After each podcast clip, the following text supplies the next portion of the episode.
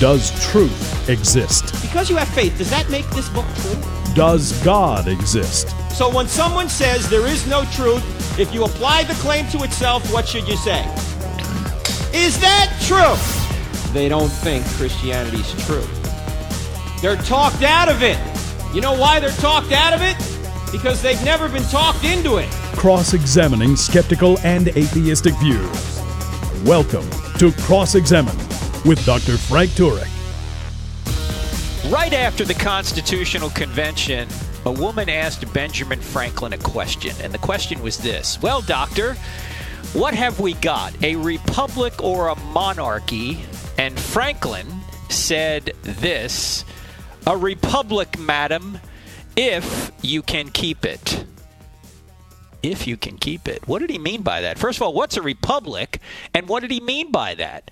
I mean, we're on a weekend here just prior to a major election, a, a presidential election, but we're going to go back all the way to the founding of this country and really look at what is a republic, why is America unique, what is American exceptionalism, how can we keep the republic, are we losing the republic, what can we do about it? And there's no better person to talk about that than my friend Eric Metactic, Metaxas, the New York Times best-selling author of the new book called If You Can Keep It, The Forgotten Promise of American Liberty. And uh, those of you who listen to this program know that Eric is no stranger to this program. He's been on this program several times before for Bonhoeffer, an amazing book. Also, Amazing Grace, Wilberforce, the, the story of William Wilberforce and how he ended slavery. He also has written Seven Men and the Secret of Their Greatness, Seven Women and the Secret of Their Greatness. The last time we had Eric on, he talked about miracles, what they are, why they happen, and how they can change your life. That was another one of his books. So it's always a great pleasure to have my friend Eric Metaxas on. Eric, how are you? I am just swell, Frank. How are you? Now, you are doing radio every single day now, uh, and that's a great responsibility, but you do a great job at it. In fact, I was just on your show earlier this week, and you always you're not you're, you you not only talk about topics that are very important, but you talk talk about them in a fun and winsome way. How's this working out for you? Two hours? Is it two hours a day, or what? What are you doing? It's one two, or two? two hours a day, uh, Monday through Friday. So it's ten hours of programming a week. Uh, I, for a lot of that, I probably shouldn't say this on the air, but I have a body double. But the body double, this is what's so stupid. I pay for a body double, right? Mm-hmm. And it's utterly useless because in radio, people can't even see. We dress him up; he looks just like me, sits at the microphone, but I still have to do the voice. Is so the body double It doesn't work. is the body double smarter than you, or Oh, it it it it doesn't even it doesn't even matter. It's just a security guard who's my height and weight. Perfect? All right, Perfect. we've already confused the audience. No, I do ten hours of radio a week. I love it. It's the Eric Metaxas show. Folks can go. You can get an app actually. I want to encourage all my friends to get the app. It's Oh, yeah, Eric get the app. Metaxas show, and I have the best guests. I can I can brag on my guests. You were on just a couple of days ago. They can listen to that as a podcast. But honestly, I get to talk to such fun people. So I have really, really thoroughly uh, enjoyed it. I've, I've talked to people across the spectrum from you know Morgan Freeman and Katie Couric to Ann Coulter. Uh, you know, it's it's just it's just a lot of fun. You do a great job at it. You're witty, you're funny. You have great books, you have great guests, you have great content. So I'm just so glad you're out there. You're on the Salem Radio Network. That's another network out there. But Yes, people can uh, check out ericmetaxas.com, get the app, listen to his program when you can. But Eric, let's go to this book. You, you wrote this book. It, it, it comes out a few months before a major presidential election. Yep. It's called If You Can Keep It. Let's just start with the basics. First of all, what is a republic and, and why is the American Republic unique? Well, it's important to go back and uh, most of what I write in the book, if you can keep it. By the way, it's very easy to read. It's not like Bonhoeffer, because I wrote it hoping every single American would read it. Because this is the stuff that we have forgotten at our peril. In fact, even saying at our peril is putting it nicely. It is Mm. game over if we don't relearn what is in this book like yesterday. Because this, the founders understood that self-government requires people who understand how it works. So that's what the book is all about. And at the front of the book, I tell the story, which I didn't really know, about Benjamin Franklin, who is uh, coming out of the Constitutional Convention. Now imagine, and again, this is something I forgot. Most people, even if you learned this in school, which you probably didn't, you forget it. But what happened was, you know, we have 1776, and we we're talking about liberty, and we're talking about small government. We're talking about throwing off the shackles of tyranny and King George and monarchy and stuff. And we're going to go it on our own. And we have this thing called the Articles of Confederation, very very loose kind of government. The 13 colonies each had their own. It was almost like 13 little countries kind of connected, like the European Union or something. Mm. And um, frankly, it wasn't working so well. It was so little government. We know you want as little government as possible, but you could have too little government. That that basically never happens. But if you have too little government, it doesn't work either. And it looked like they needed to beef it up. They needed something a little stronger than the Articles of Confederation. So they go to Philadelphia, back to Independence Hall, and they have a constitutional convention. What are we going to do? We've got to create some kind of a government that is allows true self-government that allows the people to vote. But we're not talking about a mobocracy, like the people vote on whatever, like the people are governing. It's that you le- elect leaders whose job it is to vote. You know, they are the ones who uh, who make the decisions. So and so, and every few years you elect them. So it's not like the idea that I go to a voting booth and I and I decide everything on my own. Instead, no, no, no. I'm electing leaders who will decide those things, right? So self government mm. means I'm electing people who are supposed to know how these things work and what laws are good and what laws are bad, whatever. So that's a republic, and we've had that from the beginning. But Franklin, when he comes out of the Constitutional Convention, the, the people outside that building literally had no idea what they'd done inside that building. They thought it is entirely possible that we had to go back to some kind of soft monarchy. That there's no doubt that that was a possibility. That was on the table. Maybe this self government thing isn't going to work. So the people were hoping that they created some kind of republic that could work in the Constitution, but the people didn't know. So this mm-hmm. woman, Mrs. Powell, says to Franklin, and he was 82 years old. I think he was he was the oldest member of the, the, the convention, and he lived in Philadelphia for 67 years. And she says to him, Dr. Franklin, what have you given us, a monarchy or a republic? She was not joking. She wanted to know, what did you do in that building? What do we got? And he says, a republic, madam, if you can keep it. And I remember when I heard that, I thought, oh, that's so cute. Like she's asking monarchy or republic as if they could have been, it could have been a monarchy. Well, I realize now, yes, it could have been a monarchy. We've never mm. had in the history of the world true self-government until 1776 and 1787. We never had it.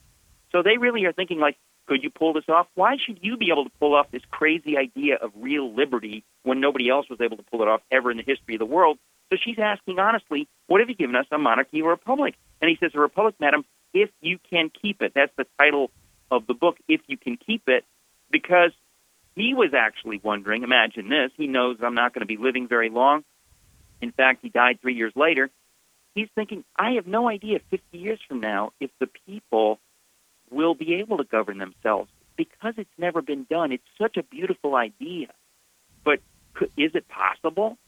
He didn't know if the people would be able to pull it hmm. off. He was hoping, but he really said, if you can keep it, meaning if you don't keep it, it goes away. And so the whole story of my book is that we have forgotten how to keep it. The subtitle, it's If You Can Keep It, The Forgotten uh, Secret of American Liberty. We have forgotten how it works and what our role is in doing it. And because of that, we are on the verge of losing it. I'm convinced that the election in a couple of days will determine forever if we keep it or lose it. That we have pushed things so far that we have no more wiggle room, and if we make the wrong decision, we're dead. And that's because we have allowed this to go. To, we've drifted for 40 or 50 years right to the edge of this cliff. Now, when we come back from the break, Eric is going to tell us about something that is essential to our government and essential to our future. Whether you're a Christian or not, it's essential. It's called the Golden Triangle of Freedom. You've probably never heard of it. I never heard of it, and I'm embarrassed about that until I read Eric's book, If You Can Keep It The Forgotten Promise of American Liberty. My guest, Eric Metaxas, M E T A X A S. You know Eric because you listen to this program. Great writer, great speaker, and he's going to tell us the secret of the Republic and what you can do to help keep it. You're listening to Cross Examine with Frank Turek on the American Family Radio Network. We're back in two minutes, so don't go away.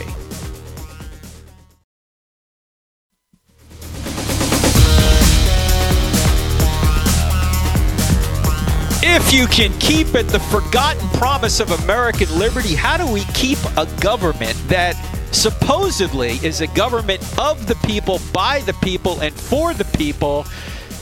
If the people are corrupt? Are we corrupt? How can we govern fairly if we're supposed to be governing, but we're not fair? Wow. Well, let's take a look at it. My friend Eric Metaxas has a new book called If You Can Keep It The Forgotten Promise of American Liberty. We've got an election in a few days. Uh, you can Google Eric Metaxas and you can see what Eric thinks about the specifics of the election. You can also Google my name, my name, and see. And you can listen to the program from a couple of weeks ago when we talked what trumps Trump and Clinton.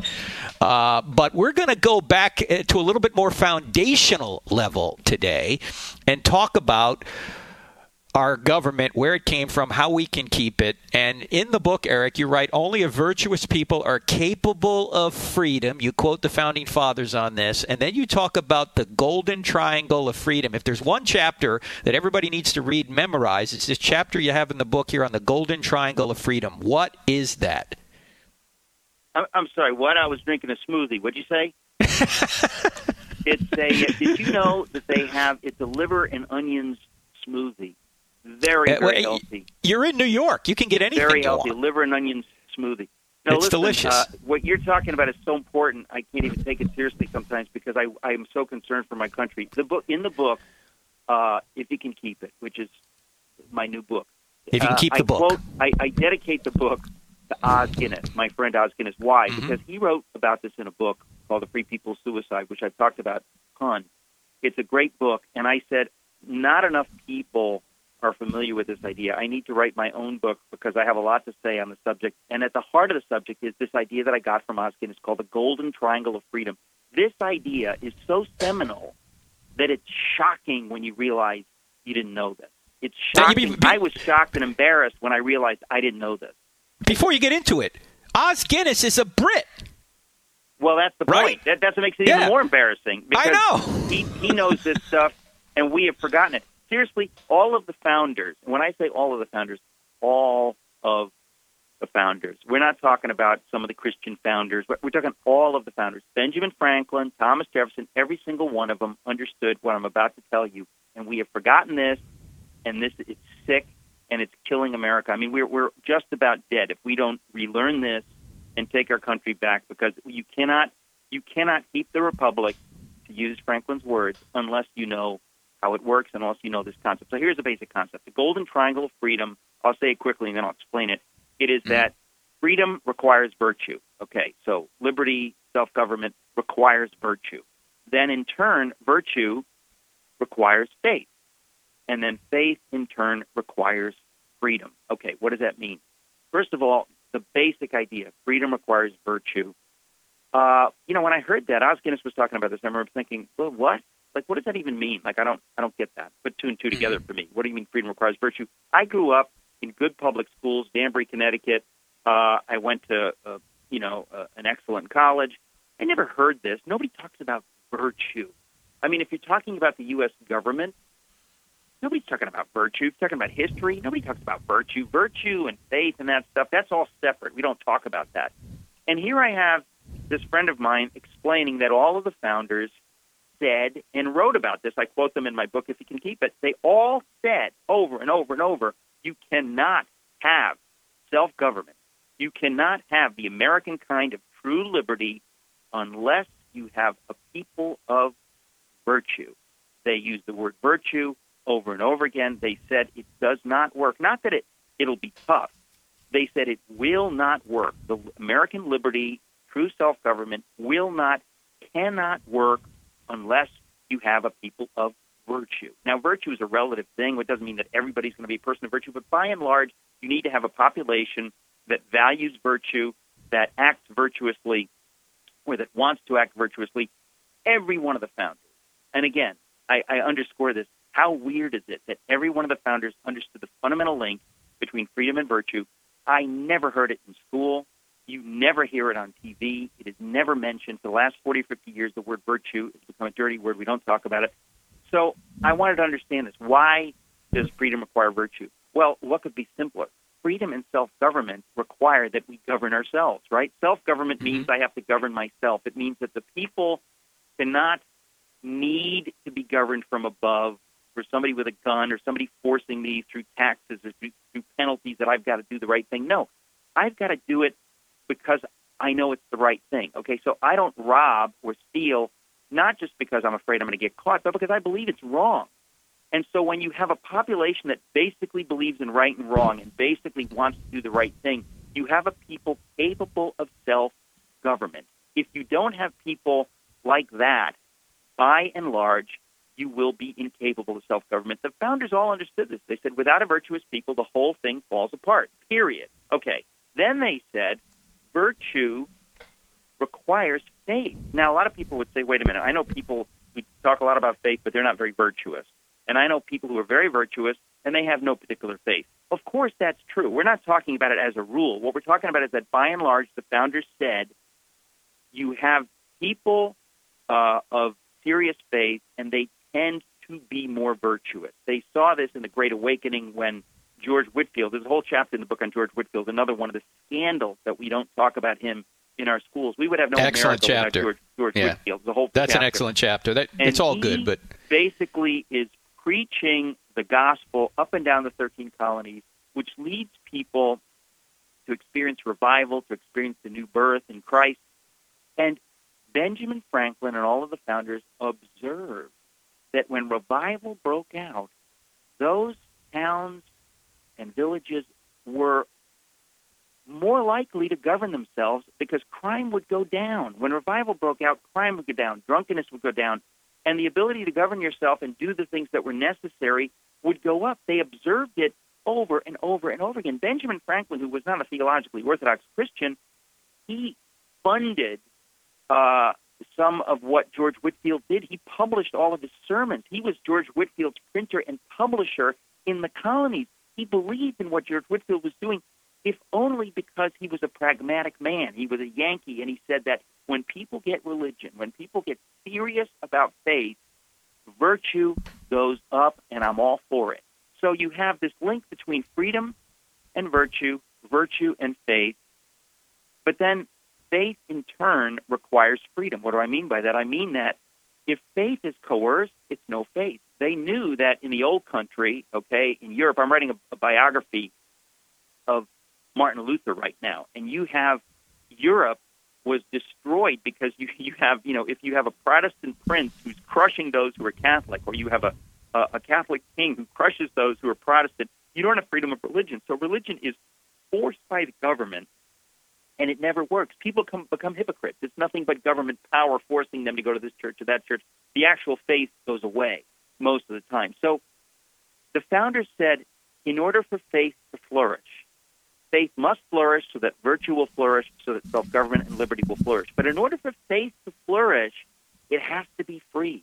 The government specifically has to step back and take no position. It just wants faith to flourish, but it's not going to tell you if you should go to church, how you should go to church, if you should go to synagogue, if you should do whatever. It's going to say you are free. We have freedom of religion. The government will not pick winners in this field in the same way that the government will not become a socialist government by picking winners in, in the in the world of corporations and, and finance and economics. The government says you are free. You've got a free market. You've got freedom of religion, freedom of ideas. You, the people, you choose. So government has to protect freedom of religion. Otherwise, religion actually dies. It cannot be coerced. And so when I discovered all this, I was so shocked, Frank. I said, I grew up in America. I was never taught any of this. This is hmm. at the heart of the entire American experiment. We have flourished as a nation because of this. And it took my British friend Os Guinness to help me understand this, which is why I dedicated the book to him. But most Americans don't get this. And of course, that's just the beginning. But that's what I wrote the book about. And I have sent copies of this book for free, signed copies of the book, to every single member of Congress, hmm. every single member of the Senate. Because if our leaders don't understand this, it is game over in America. I don't. I'm not trying to be, you know, hyperbolic. I think, unfortunately, that is exactly where we are. The book by Eric Metaxas, my friend, is If You Can Keep It. You need to get this book. It's an easy read, it's a great read. I've been reading it the past couple of days in preparation for this interview. And you'll learn things that you should have learned in grammar school about how America came to be and why it is a unique place, but it can only remain what it is if the people are virtuous, if the people, as Eric said, are free. And right now, we're in a position where the government has begun to pick sides even in religion, Eric. Uh, if if not in religion that we might think a, a, customary religion where they believe in a deity and all that, they're certainly beginning to side with religious people who may be atheists against the traditional Christian religion in this country by saying that certain things as uh, if you're a Christian, you can't do. You you can't not participate in a same-sex wedding. If you're a caterer, a florist, if you're a baker, if you're one of these people, you can't not pay for abortions. Even if you're a nun, you have to do it. I mean, what's going on with this, Eric? What can we do about it? Well, I mean, I think that again, first of all, you have to understand how it works, and people don't really understand the issue of religious freedom, mainly because we've had so much of it. You know, we're like mm-hmm. the fish who, who never heard of water. Well, right. what else right. is there? We've had so much religious liberty in America that it's never been an issue until now. And suddenly now you have the government getting behind a certain view on human sexuality, on the human person. Once the government does that, the government is doing what it says it can't do in the Constitution. It's establishing a religion. It is saying we're going to go with this view against that view. Now, the, the, the religion is not an official religion, but mm. who hmm. are we kidding? It's, it is a religion. It's a way of seeing the world that says this view of sexuality is correct, this view is wrong. This view of the human person is correct, this view is wrong. Once the government gets into that, especially pushing against other religions, the government has taken sides, and you have the end of religious liberty. Now, nobody's really making that case, but the point the point is that that case needs to be made over and over and over again because everything's connected to it. Once you hmm. start forcing people to go along with a certain view of these things, you, it's like forcing people to go to a Catholic church or forcing people to go to a synagogue. You have no right as the government to, to force people. We're supposed to have total freedom. And by the way, not freedom of worship. You know, they've got freedom right. of worship in, in China. You go into that building, do your weird stuff. When you come out, you bow to the secular authority of the state. We're talking about freedom to live out your faith in the public sphere. That is in danger, more than danger. It's being killed in America right now. Eric Metaxas is my guest. More about this and what you can do about it after the break. The book is called If You Can Keep It. I'm Frank Turek. Back in two minutes with the great Eric Metaxas.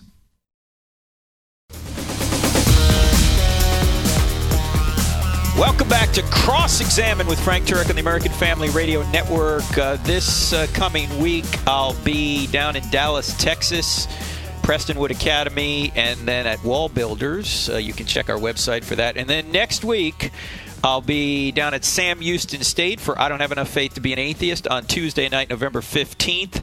And then on Wednesday night, November 16th, I'll be at Virginia Tech for I Don't Have Enough Faith to Be an Atheist. And then Thursday night, the next night, the 17th of November, I'll be at Concord University in West Virginia for I Don't Have Enough Faith to Be an Atheist. If you're anywhere near those areas, Sam Houston State, Virginia Tech, Concord, hope to see you there. It's open to the public. My guest today is the great Eric Metaxas. We're talking about If You Can Keep It, his new book, which you need to get. Now, Eric, let's go back to this concept of religion because, you know, I know the atheists are thinking out there, well, you know, uh, what, what kind of religion? I mean, uh, what, freedom of religion like do muslims have freedom of religion to commit jihad i mean religion has been the been the problem more than the solution in our country what do you say to that well uh, again, you, you have to educate yourself on this, and this is the dangers that most Americans don't understand how this stuff works, and so we think in cliches and sound bites. But basically, our government will only work if people have freedom of religion. Now we know that every freedom has a limit, right? Freedom mm-hmm. of speech. If if I want to go with a bullhorn and shout the N word in the inner city, the government is not going to say yeah, you go, man, because that's freedom of speech. No, they're going to say you cannot do that. There are limits to what people are allowed to do. So, freedom of religion, if my religion says to me that, uh, you know what, God tells me to kill Jews, So Mhm. you got to let me do my my religion says. The government would say, "Excuse me, uh, but you've bumped up against one of the limits of religious freedom. That is not permitted under religious freedom." So we have to understand that when people talk about liberty and freedoms, a sophisticated understanding of that, I mean, it should be a basic understanding of that, is that there are limits to every freedom. They don't Mhm. work when you take a freedom to its logical, you know, reductio ad absurdum. You see that it doesn't work. So if somebody says, our religion wants to have Sharia law in this part of the city, we want to do our own thing. There's a there's a time where the government steps in and says, no, no, no, no, no. You've got to agree to these basics. For example, in America, you yourself have to allow people to change religions if they want. If you insist that you know if you change your religion, uh, we're going to cut your head off. Uh, that's not okay in America. So there are limits to religious freedom. So when people talk about Sharia law, Sharia law says like you know, let's say it says that so and so, this forty-year-old dude with the beard, he he can marry this thirteen-year-old girl and uh, uh, rape her uh, because that's that's okay. We say no. In America, we have certain laws. We do not allow polygamy. We do not allow, uh, you know, this kind of an arrangement. We don't. There are limits to religious freedom. So Sharia law, it's it's out.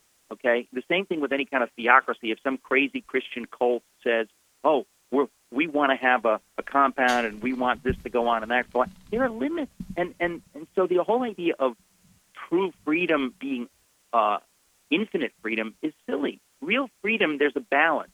And so we have to understand that um, this is something that has to be adjudicated over and over and over and over. We have to argue about these things. We have to argue in a civil way about should I allow my neighbor to have a same sex relationship in that house, or is that out of bounds? Now, that's a healthy thing to argue about. Does the government have the right to go into that person's bedroom and say, you can't do that?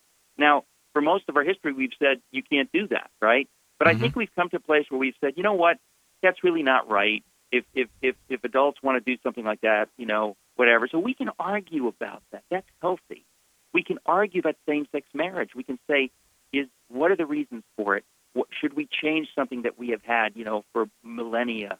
These are things that we should be able to argue about and discuss. But when the government gets involved in pushing, rather than letting the people argue about it, when the government gets involved in pushing, uh, we right away as Americans have to say, ah, ah, ah, you cannot do that. Out of bounds, wrong, red flag, yellow flag. You are not allowed to do that. The government has to allow the people to decide.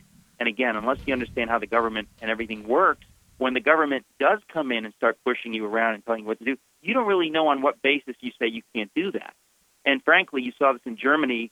Bonhoeffer was trying to tell the people of Germany, the church, you cannot allow the Nazis to push us around. We're the church.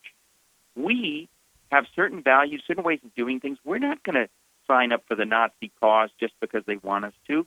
That's not okay. That's not going to happen. Most of the church in Germany, just as much of the church today, was ignorant of how the whole thing worked. So they didn't know how to push back.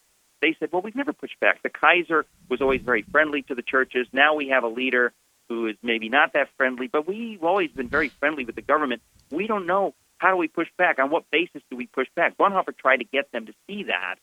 They didn't have the history of religious freedom and the separation of church and state in Germany that we have in America. But we in America, in a way, because we've had this, we ourselves are ignorant of it. So when the government does these things, we need to rise up and say, ah, ah, you can't do that. You know, when the, when the, when the mayor of Houston required a bunch of pastors to turn in their sermons uh, like a year and a half ago, I lost my mind. I said, I cannot even believe in the United States of America that you could have a leader, a mayor, that dumb that they would think that they could get away with this.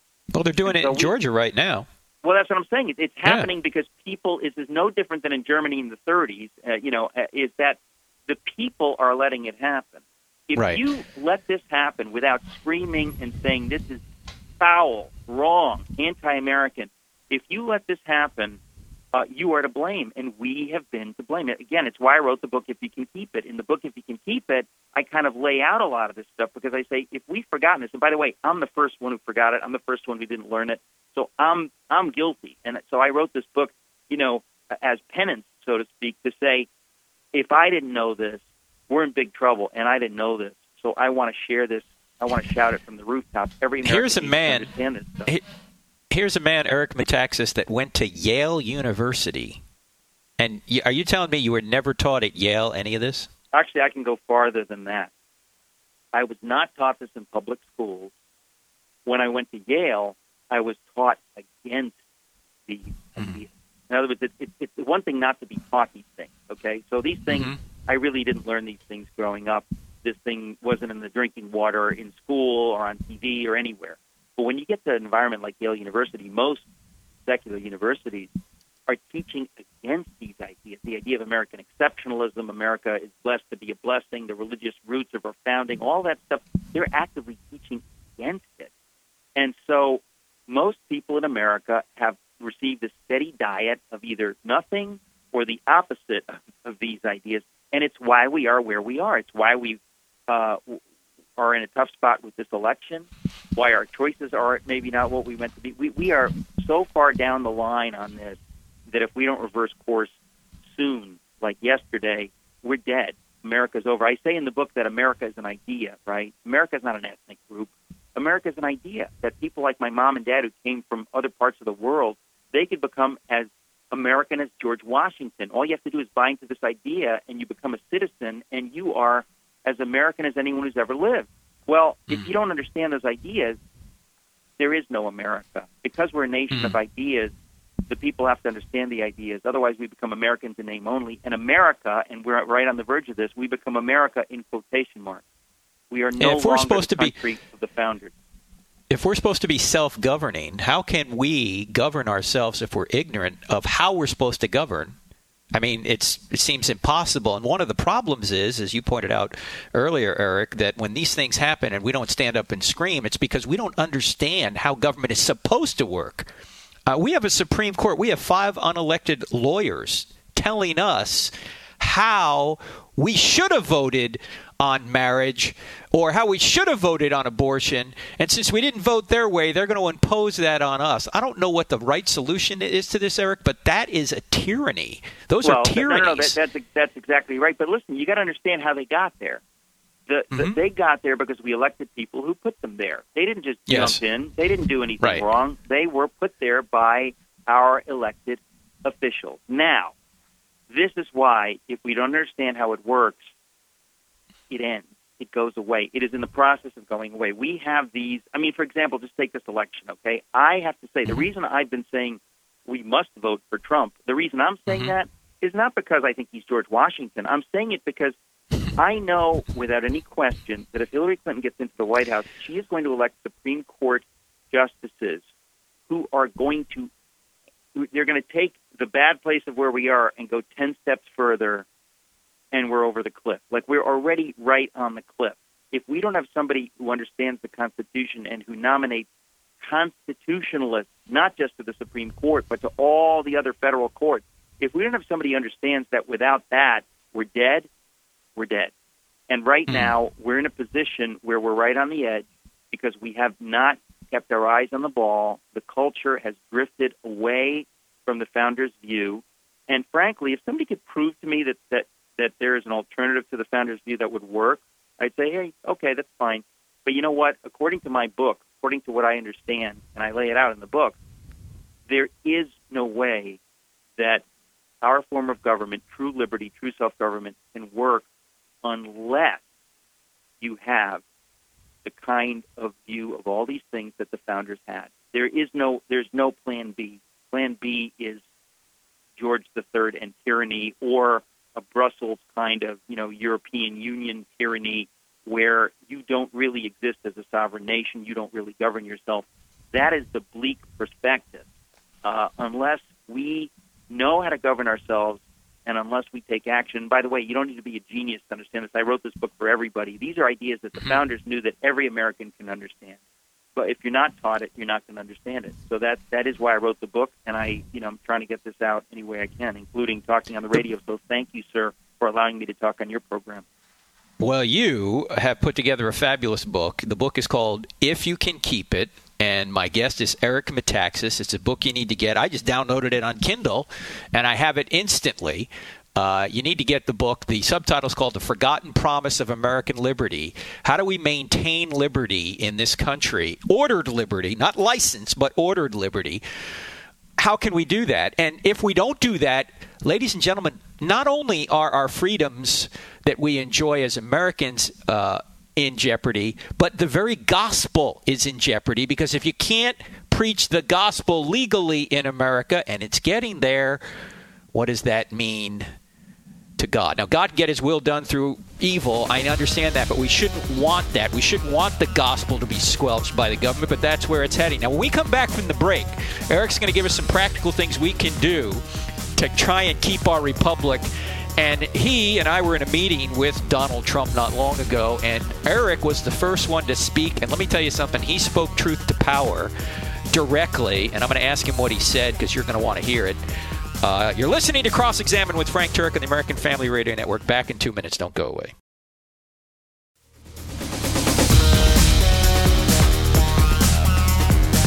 About a month ago, my guests and I and several others were in a meeting at the Trump Tower, not to endorse any candidates, but to have a conversation with Donald Trump over our concerns. Most of the people in the room were Trump skeptics, and many of them still are. But he wanted to hear from Christians and conservative Catholics on what we thought our main issues were. And Eric, I remember in this meeting, the first person to speak was you. What did you say to Mr. Trump? Well, I said a lot of what I've just said on this on this program. I, I can't think of anything that I said uh, to him that I didn't say already on this program. That, that this is at the heart of how this government works. And if you don't take this seriously, you will participating you will participate in the end of America as we know it. Now mm-hmm. that sounds dramatic Unfortunately, unfortunately, it's true. I hate that it's true. I wish I were wrong. I wish we could go through four or eight years and, you know, we are on the edge of the cliff. And I, I promise you, that makes me ill realizing how serious this election is. And I got to tell you, you know, I gave him a copy of this book. You'll remember that I gave that was funny, Donald yeah. Trump a copy of this book uh, because I think that uh, unless our leaders understand this stuff, Mm-hmm. They can't possibly govern in the way that they need to govern. They they, they just can't. Uh, a big part of the book, uh, which I want to say now, is that the reason America is exceptional, okay, doesn't mean we're better. I just saw Sarah Silverman uh, interviewed, and it was the classic example of the misunderstanding of American exceptionalism. People mm. like that think that if you raise the flag, if you salute the flag, you're basically saying death to everybody who's outside of America. We're better. No. Pride it's like having pride in the town you grew up in. It's like having pride in your family. There's something very healthy and very beautiful about it. Now, can it go wrong? Of course, it can go wrong, but it can go wrong in the other direction mm-hmm. where you don't have pride in your country. And the reason, particularly as a Christian, that I have pride in America is because we have always had the biblical view that we are blessed to be a blessing. We're not mm-hmm. blessed for us. There, I'm not saying that there aren't some people who don't think that way, but by and large, Americans have felt we are blessed and we want to bless the world. When there's an earthquake, we want to help. When there's trouble, we want to be there. When there's a war that needs fighting for liberty, we put our lives on the line, and we've done that over and over again. Now, we know all these things can go wrong. You can do too much, but the point is that it's in our heart that we believe it's the right thing to do. We believe in the biblical idea that we've been so blessed. And we want to be a blessing to others. If you care about poor people in Mexico, you need to care about America. If you care about people in China, if you care about people around the world, you need to care about America. We are blessed to be a blessing. We're not blessed for ourselves. So that's a biblical idea, and I say that over and over in the book. Is that uh, you know Tocqueville? Uh, he never actually said the quote, but it, it basically sums up where he's coming from. He says that America is great because America is good. That's this basic idea that he talks about. And it's so clear to him that all of these community associations and all these things that make America free, it, it makes us want to do good. It makes us mm. want to help our neighbors. There's something there. And as a Christian, you say, yes, we are blessed to be a blessing. We want to bless the world. And when God sees that you want to bless the world, he blesses you. Mm-hmm. That's, that's the way it works. And we have been able to bless the world because God has blessed us. If we keep that blessing or keep that blessing for ourselves, it goes away. We understand that, right? That if you do right, God does right by you. But if you start, you know, t- taking the gift and using it just for yourself and not trying to help other people, it, it, it no longer works. It rots in your hands. And in this country, we have understood through our history that we have indeed been blessed. We're not kidding ourselves. We have been mightily blessed. And, and the, the biggest advocate of this worldview is Abraham Lincoln. I write uh, quite a bit about him in the book as well. Abraham Lincoln understood these things better than anybody in history. When you read what I put in there from Lincoln's mouth, you start thinking, wow, this is why Mhm. he was a great president. He really understood this. But we have forgotten this, not just what the founders knew, but what Abraham Lincoln knew. We have forgotten this idea, and it is causing us to, fall. It's like the flag is hitting the dirt. We, we cannot let that happen. You We point out in the book, flag. and the and the book is called "If You Can Keep It: The Forgotten Promise of American Liberty." My guest is Eric Metaxas. A book you need to get, and you need to get it to your lawmakers. Eric already sent to everyone in the Congress, but your local lawmakers and can can benefit from this book as well. Teachers can benefit from it. Anybody can benefit from it. And uh, you point out in the book, Eric, that. Uh, that there is a there's a, a healthy balance between criticizing America and uh, being so overboard patriotic that you don't see any of its flaws. But it still is the greatest country in the world, even with all of its flaws. And I, I'm str- I was struck by the epilogue of the book. Uh, m- maybe you can tell people the story of what Yeah. happened in 2002 when you were going across uh, uh, the uh, the bay there, the river there on a ferry. Tell Yeah, tell people lot about what people- happened there. I can't tell you how many people have said to me they've emailed me, and you can if you look on Amazon, you look at the reviews.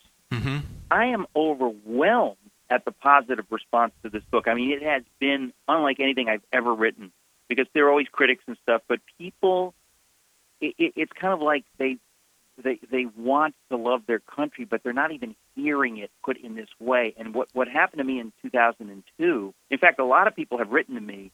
Tons of people have said that they're weeping when they read this because Right, I think all of us have a place in our heart for this kind of thing, and it's beautiful. But I'm sorry, were you going to say something? No, I was going to say that I, I, I, I don't know if you say this in the book. I read it this morning, this this epilogue, but I would. The smoke was probably still rising from oh Ground man, it Zero. was it was right after it was at, right after the uh, 9/11 attacks. I don't know, it was Yeah. a couple months later. I can't remember. But for the first time since then, uh, my wife and I were visiting her folks down uh, in Jersey, and you can take a speed ferry from like 34th Street on the East River down across, you know, under the Verrazano Narrows Bridge and over to, to, to northern Jersey. It's an amazing thing, and we've been doing it a couple of times. And so we're on the speed ferry, and I love to go up to the top of the ferry. It's really zipping along, and I look over, and there are the missing towers. Like you know, you're you're you're passing this. It's like wow, Mhm. there it is. And I look right next to it. There's the Statue of Liberty holding her torch. It's the cover of my book, holding the torch outward to the rest of the world. We're not facing inward. It's not facing New York. It's facing outward and saying, "We are here for you. We want to share our liberty with you.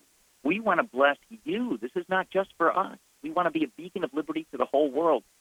And I got choked up because I said, "I love my country. Look, look at that statue, nobly standing there. It's like her face had just been spit on by these these monsters who have killed thousands of Americans. But we still stand there and we still say we love you. Uh, we we, we want to forgive our enemies. We want to love our enemies. We want to help the world to have the freedoms that we have. And I tell you, it just it got to me. I said, this is who we are, and I myself have not appreciated. It. And that's you know 15, 14 years ago. And I realized that I love my country, but I, I didn't love my country in the way I didn't appreciate what we were and what we have been, what we've been to people like my parents, who they came to this country. Why did they come here? Because Mm. they were dying to have what we have. There are people all around the world dying to have what we have been blessed with, what we have taken for granted, and what we are on the verge of allowing to slip away.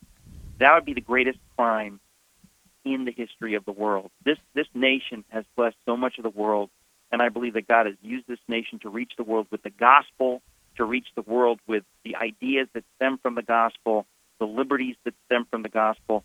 If we would allow this in our lifetime to go away, which we're on the verge of doing, that's that's just so dark. I, I said I've got to say something. I've got to do something. That's why I wrote the book. That's why I'm talking about it. I, I just feel like I never understood this before. Now that I understand it, I need to tell everybody. All right. The book is called If You Can Keep It by Eric Metaxas, the New York Times best-selling author, has a radio program as well. Download his uh, app, the Eric Metaxas Show. But Eric, we got two minutes to go. Give me some pickle uh, right here that Christians and other people who are listening can do to keep the republic. What can we do? Give us a give us a few ideas. Well, you know, every author, the first idea he's going to give you, since since I communicate by writing, like I would say, read my book. I don't care if you buy the book. You know, you can you can steal it. Don't tell me you stole it, uh, or you can get it from the library, whatever. But the point is that unless we understand, this is really the main thing, Frank. Honestly, mm-hmm. if you don't understand these things, you can't really do anything because you right. have to understand how it works. So the first thing I would say is you need to know these things, and if you know these things, you need to teach them and pass them on. I am hoping that schools will begin teaching these things, especially classical Christian schools, whatever. But if you do not teach these things, you're going to get a generation that doesn't. We've already had several generations that don't understand this. The first thing is to go back and say we must teach this in the schools. This mm-hmm. is our history. This is the way our government has worked. If we don't teach this, we are very, very guilty. We've not been teaching it. Tons of young Christian people don't understand this at all. They have a vaguely socialist mushy idea. Why? Because nobody taught them this stuff. If you want to know what God wants, this is this is His will. This is His how He blessed this country so that we could bless the rest of the world. We are meant to bless the rest of the world. We're not meant to exist for ourselves. We're not about nationalism. We're about we want to be strong so we can bless the rest of the world. And you know, it, it, I, I try to explain that to Donald Trump when we were together. That it, it's great for America to be great, but why do we want to be great? We want to be great so we can help the whole world be great. That has been at mm-hmm. the heart of the gospel that we're blessed to be a blessing. And so I think that we we must learn this and teach this. That is the number one thing. Everything will follow from there. Learn and teach it. The book is called If You Can Keep It The Forgotten Promise of, of American Liberty. And you need to check out ericmetaxas.com. Eric, you're on the road speaking a lot as well. Where, where are you yeah. going next, just so people know? Where are you going to be? Uh, I'm going to be what's today Saturday. Next weekend, I'm going to be in uh, Orange County, California, at Greg Laurie's church, speaking at three oh, services. Uh, I think that's it for this coming week. But if you go to ericmetaxas.com, it's all listed there. EricMetaxas.com. He's a wonderful speaker, as you can tell, a wonderful writer. You need to get his books. Get if you can keep it.com. Oh, you can eat.com. If you can keep it, The Forgotten Promise of American Liberty by Eric Metaxas. Eric, thanks for being with us. My joy. Thank you, Frank. That's Eric Metaxas, friends. And don't forget, I'll be in Dallas later this week. Next week, Sam Houston State, Virginia Tech, Concord University, three nights in a row, November 15th to 17th. Hope to see you out there. See you next time. God bless. The views and opinions expressed in this broadcast do not necessarily reflect those of the American Family Association or American Family Radio.